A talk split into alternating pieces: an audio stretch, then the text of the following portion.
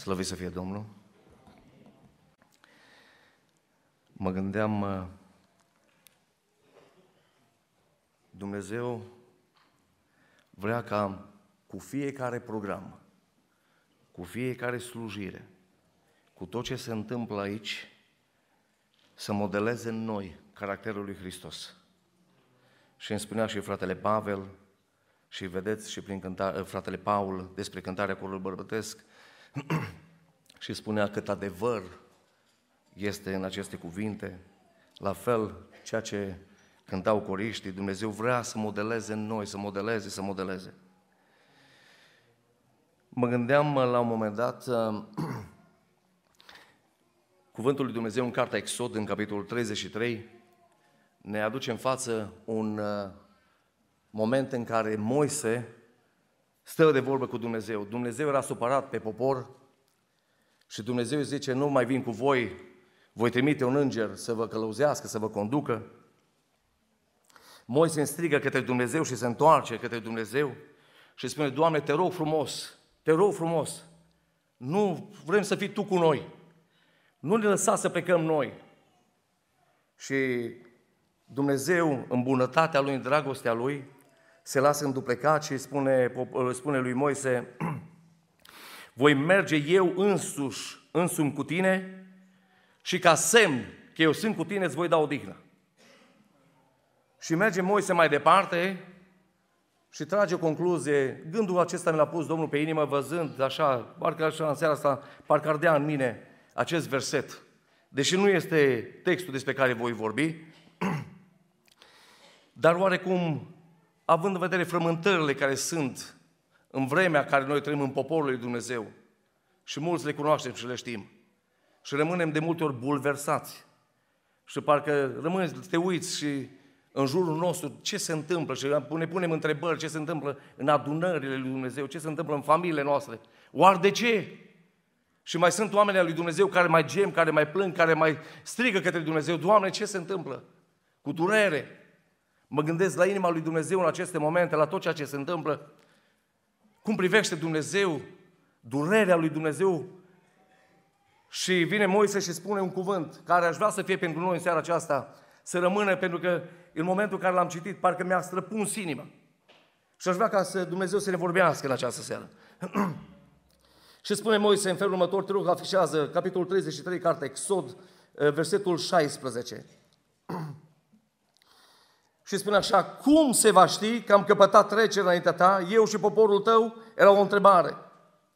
Oare nu când mergi tu cu noi, și auziți aici, sublineați vă rog, și prin aceasta, prin prezența lui Dumnezeu în mijlocul poporului, vom fi cum? Deosebiți. Eu și tot poporul acesta, față de toate popoarele de pe fața pământului. Poate să ne drept în concluzia pe care am tras-o. Dar m-am gândit, știți de ce? Este atâta păcat și atâtea situații care ne îngrozesc în mijlocul poporului Dumnezeu? Pentru că nu mai suntem deosebiți de ceilalți. Am început să fim ca și ei, din toate punctele de vedere. Și atunci concluzia este următoare. Moise spune, Doamne, prin însăși prezența Ta în adunare, în mijlocul poporului, se va vedea că noi suntem deosebiți, suntem altfel. Și atunci concluzia, și aș vrea să ne punem în mod serios o întrebare. Pentru că ne vom uita în minutele care urmează la un om al lui Dumnezeu. Dacă nu mai suntem deosebiți, e foarte probabil ca să avem impresia că Dumnezeu este în mijlocul poporului, dar Dumnezeu să nu mai fie. Pentru că deosebirea o face tocmai prezența lui Dumnezeu. Când Dumnezeu vorbește lui Moise și spune, auzi Moise, vreau să mă cobor în mijlocul poporului, îi spune în felul următor, du-te la popor și ce să fac în primul rând? Ca Dumnezeu să se coboare în mijlocul poporului și spune așa, sfințește azi și mâine și pune să se spele. Să fie gata, adică cum? Sfinți, curați. Și eu mă voi prezenta în fața poporului. Pentru că prima caracteristică a poporului Dumnezeu, pentru ca Dumnezeu să se coboare în mijlocul poporului, este sfințenie. Cuvântul lui Dumnezeu ne-a vorbit în această seară, frați și surori, și vreau să te rog să afișez Roman, capitolul 8, cu versetul 9, unde cuvântul Domnului spune așa, voi însă nu mai sunteți pământești, ci duhovnicești, și din nou subliniat, dacă Duhul lui Dumnezeu locuiește în adevăr în voi. Dacă n-are cineva Duhul lui Hristos, nu este a lui. Pentru că suntem cu citirea, și am fost cu citirea nu de mult, în cartea Geneza, m-am uitat la un om și mi-am pus o întrebare, că vedeți, dacă se punea acolo în romani și spunea apostolul, spunea în felul următor, dacă Duhul lui Dumnezeu locuiește cu adevărat în voi, în noi. Pentru că noi ca și oameni suntem tentați să ne uităm la oameni și dacă un om vorbește bine de la învon, zicem, ăsta e omul lui Dumnezeu. E un om care are Duhul lui Dumnezeu în el. Sau dacă vedem la un moment dat că procește sau face o altă slujbă care ne uimește ca oameni. Noi spunem, oamenii, omul acesta este cu adevărat. Dar apare acolo întrebarea pe care o punea și Pavel. Dacă, oare, dacă se poate să și mascăm, da. și m-am uitat la un om despre care noi toți am citit. Cei care suntem cu citirea la rând împreună cu biserica. Și la un moment dat ne spune cuvântul lui Dumnezeu despre faraon în uh, Geneza, capitolul 41, cu versetul 38. Și spunea, faraon a zis slujitorilor lui, erau toți acolo, la parlament, la palat, toți. Și în fața lor era un om pe nume Iosif. Și spunea, faraon punea următoarea întrebare, aceeași întrebare.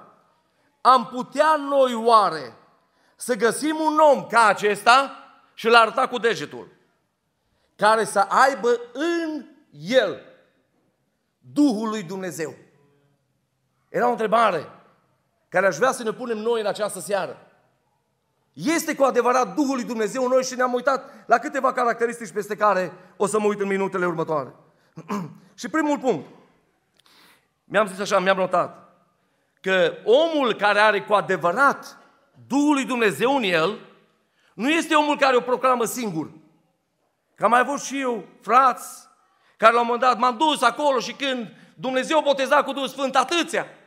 Sau frate, când ne-am dus și ne-am rugat și Dumnezeu lucrează.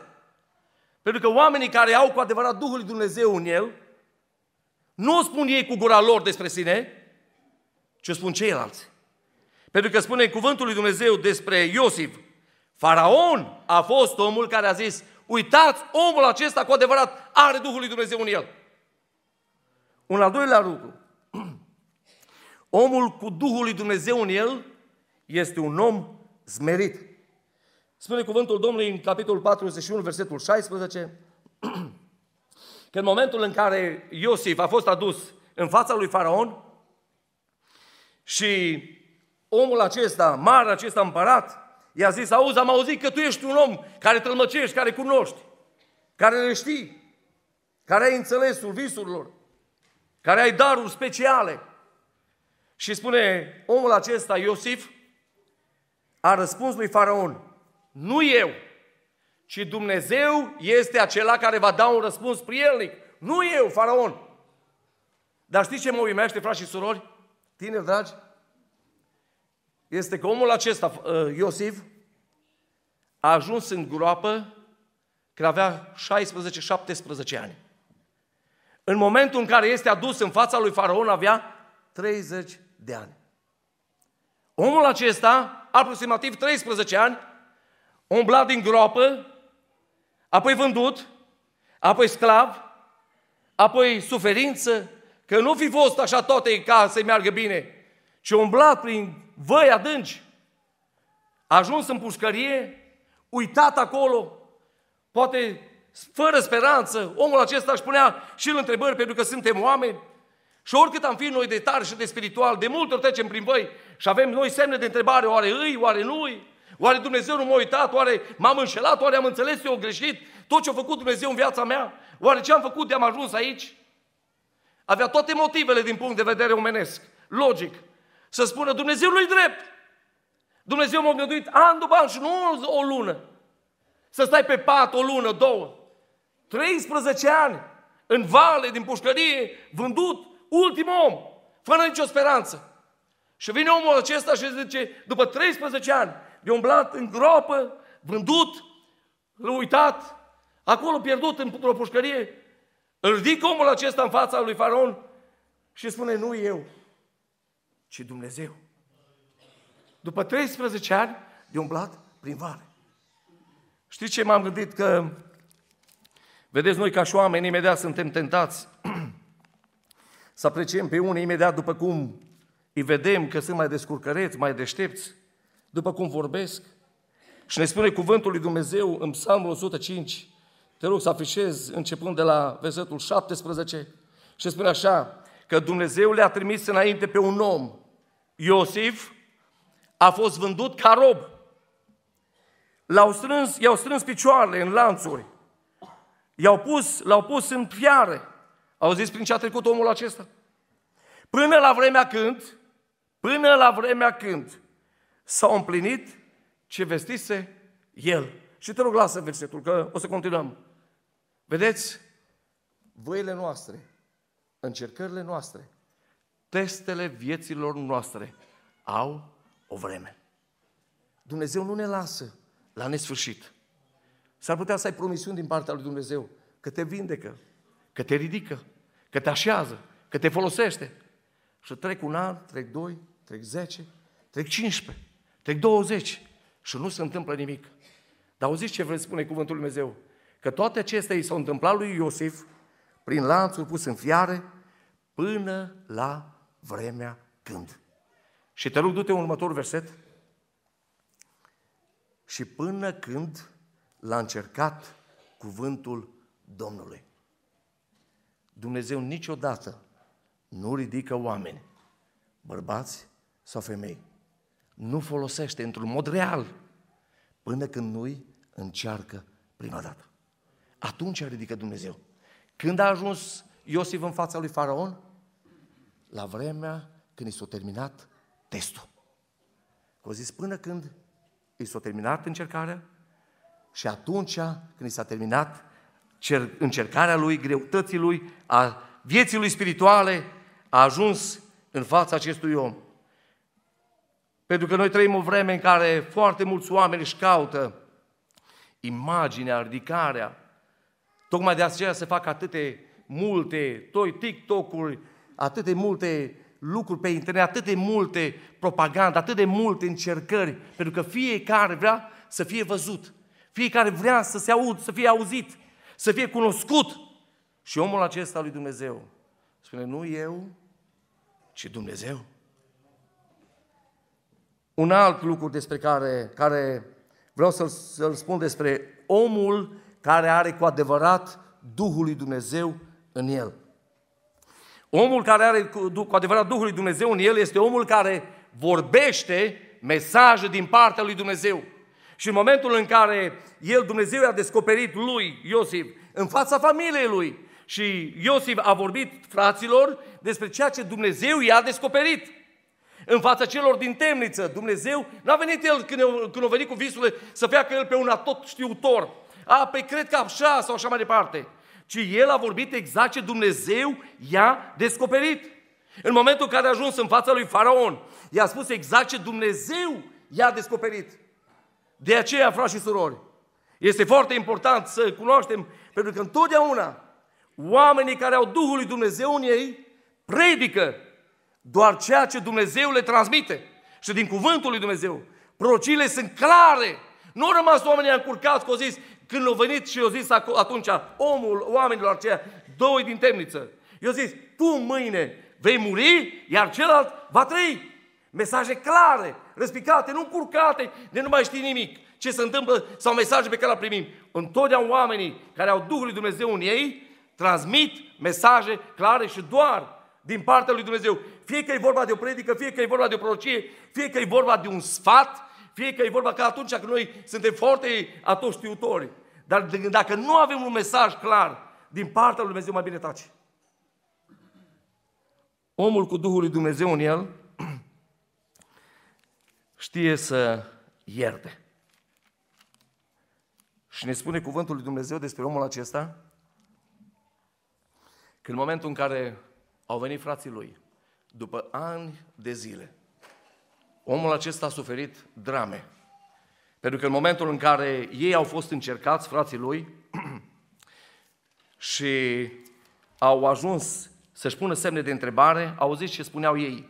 Ce spuneau așa, ei au zis atunci unul către altul, da, noi suntem vinovați, pentru că față de fratele nostru, căci am văzut neliniștea din sufletul lui, am văzut cum se ruga de noi.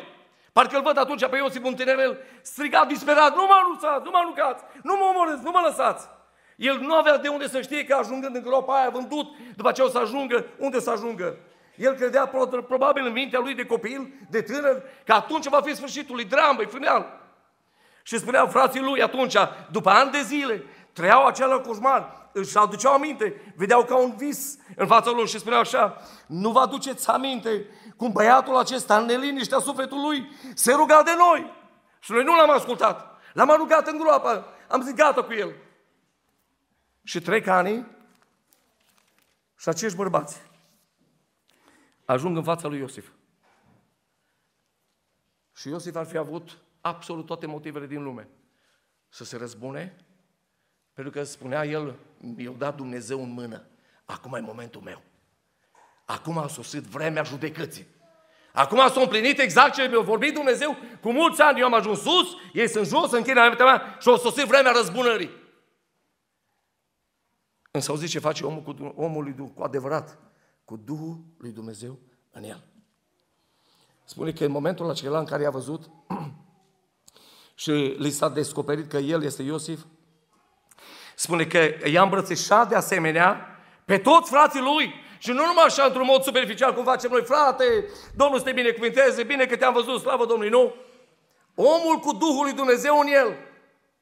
Pentru că degeaba tot, tot revin, nu degeaba tot revin la supraversetului din Roman, unde spunea, dacă Duhul lui Dumnezeu locuiește într-adevăr în voi, în noi, spune că în momentul în care El a, el a îmbrățișat, spune, pe frații lui plângând, și după aceea frații lui încremeniți, s-au uitat la el și după aceea au stat de vorbă cu el și au zis ce justificare găsește omul cu, Duh, cu Duhul lui Dumnezeu în el.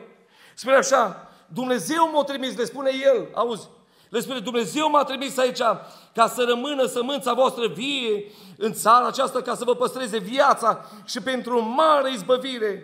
Aici nu voi m-ați trimis, ci Dumnezeu. În momentul în care Dumnezeu ne șlefuiește printr-un frate sau o soră, și avem parte de vorbe, de bârfe. Noi ce facem în momentul ăla? Îi dăm bloc? Sau spune Dumnezeu îl folosește pe sora, pe fratele, ca să mă șlefuiască pe mine, să mă curățească, să mă albească? În momentul când vin valurile peste noi, poate chiar provocate de copiii noștri din casa noastră. Noi ce spunem? Ăștia sunt niște nesimțiți, ăștia sunt niște oameni care nu știu să aprecieze, ăștia sunt niște oameni care m-au trădat, sau spunem, ne uităm spre Dumnezeu? Pentru că și David la un moment dat spunea că poate din pricina Domnului Dumnezeu, că Dumnezeu vrea să folosească un om pentru a mă șlefui, pentru a mă îndrepta, pentru a mă corecta. Omul cu Duhul lui Dumnezeu în el știe să ierte cu adevărat. Dacă mai sunt relații în seara aceasta, poate între cumnați, între frați, între slujitori, între părinți și copii, Dumnezeu spune în această seară, dacă ești cu adevărat un om cu Duhul lui Dumnezeu, ierți și nu așa, numai superficial am dat un mesaj ca să mă scap, să mă mor conștiința.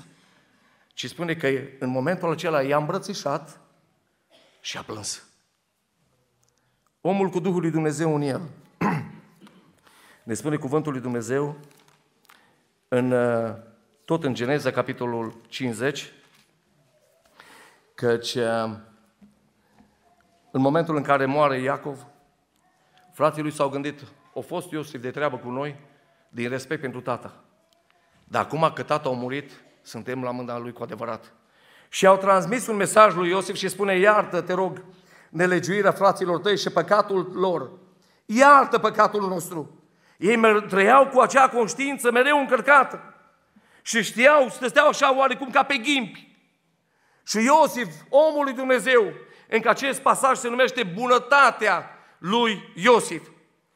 Și spune că în momentul acela din nou, spune că Iosif când a auzit, a început să plângă, spune, și Iosif le-a zis, fiți fără teamă, voi negreșit v-ați gândit să-mi faceți rău, dar Dumnezeu a schimbat tot răul în bine. Și din nou spune fraților, el atunci a început să plângă și a fost omul care s-a dus, spune că Iosif a plâns când a auzit aceste cuvinte.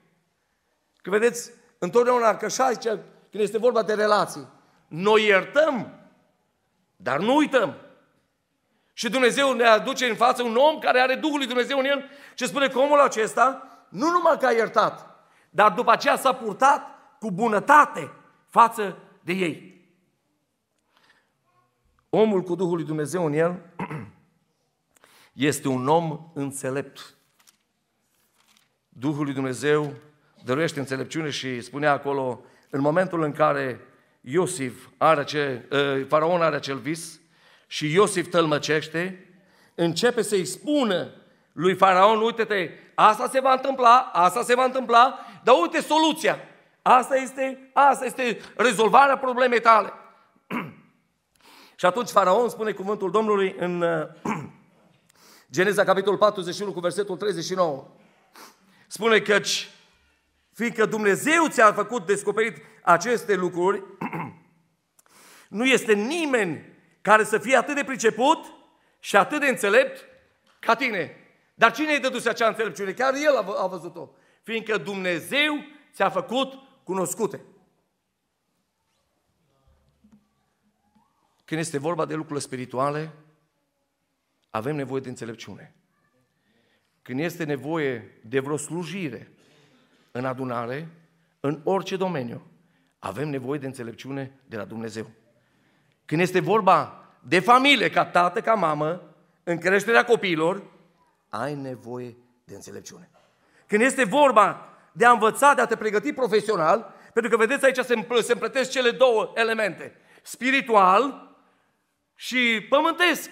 Pentru că a fost vorba atunci, Dumnezeu a dăruit înțelepciune, ca prin înțelepciunea dăruită să știe ce are de făcut pentru vremuri grele.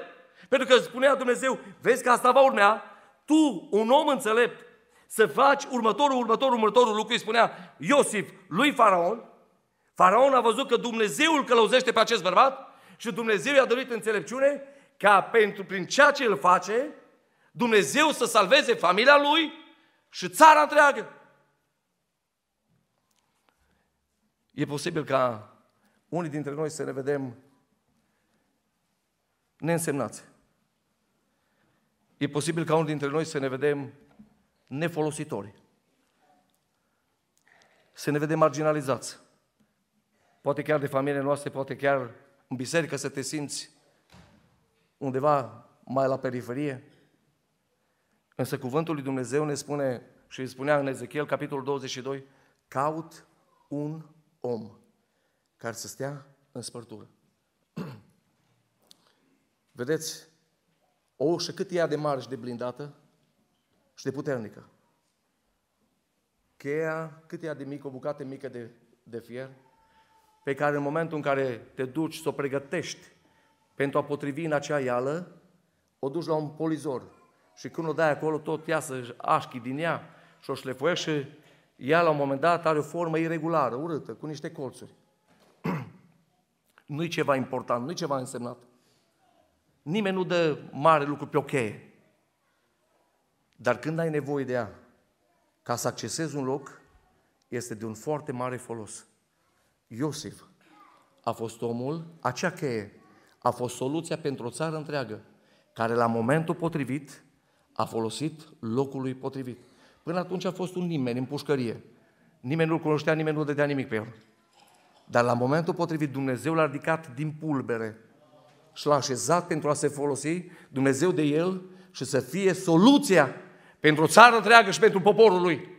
Frați și surori, nu vă uitați la slăbiciunile dumneavoastră, la incapacități, la cât ești poate de dotat sau mai puțin, ci întotdeauna uitați-vă la Dumnezeu. Pentru că Dumnezeu spunea în Ezechiel și am menționat deja, spunea, caut un om care să se dedice și prin el să salvezi țara. Nu ai vrea să fii în această seară acel om? Că prin care Dumnezeu să se folosească, să salveze țara românească, să salveze poate familia dumitale, să salveze adunarea betane, să salveze poporul Dumnezeu. Nu ai vrea să fii, dar pentru asta trebuie dedicare, mijlocire. Toate celelalte, vedeți, lucruri care le-am menționat, nu se pot face, frați și surori, pentru că nu poți ierta, nu poți avea bunătate dacă nu ai dragoste. Știți că noi totdeauna noi evaluăm oamenii după realizările lor, așa cum am mai zis deja, după cât de bine vorbesc. Însă știți cum evaluează Dumnezeu?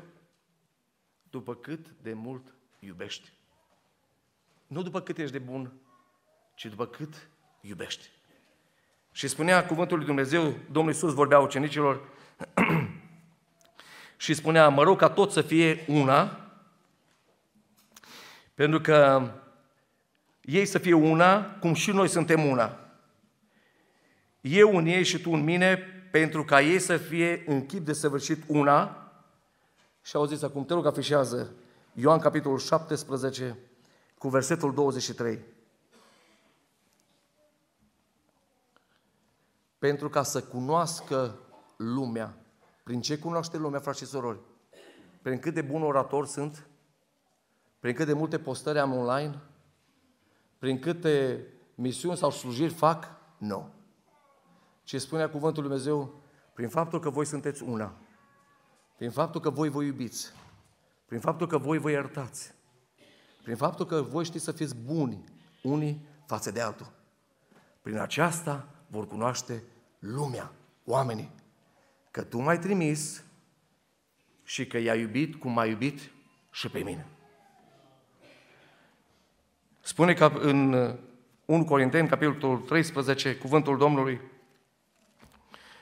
și vorbește acolo atât de frumos despre această legătură a dragostei care ar trebui să fie între noi, pentru că, vedeți, acest capitol este așezat între cele, capitole, cele două capitole 12 și 14 pentru că noi suntem pentecostali, punem foarte mare accent pe lucrarea Duhului Sfânt, pe modul, pe daruri, pe darul vindecărilor, darul tămădurilor, darul tălmăcirii, prorociei, cunoștinței și așa mai departe. Și noi evaluăm din nou oamenii după darurile lor și în capitolul 14 ne spune cuvântul Dumnezeu de modul în care aceste daruri se manifestă în adunare.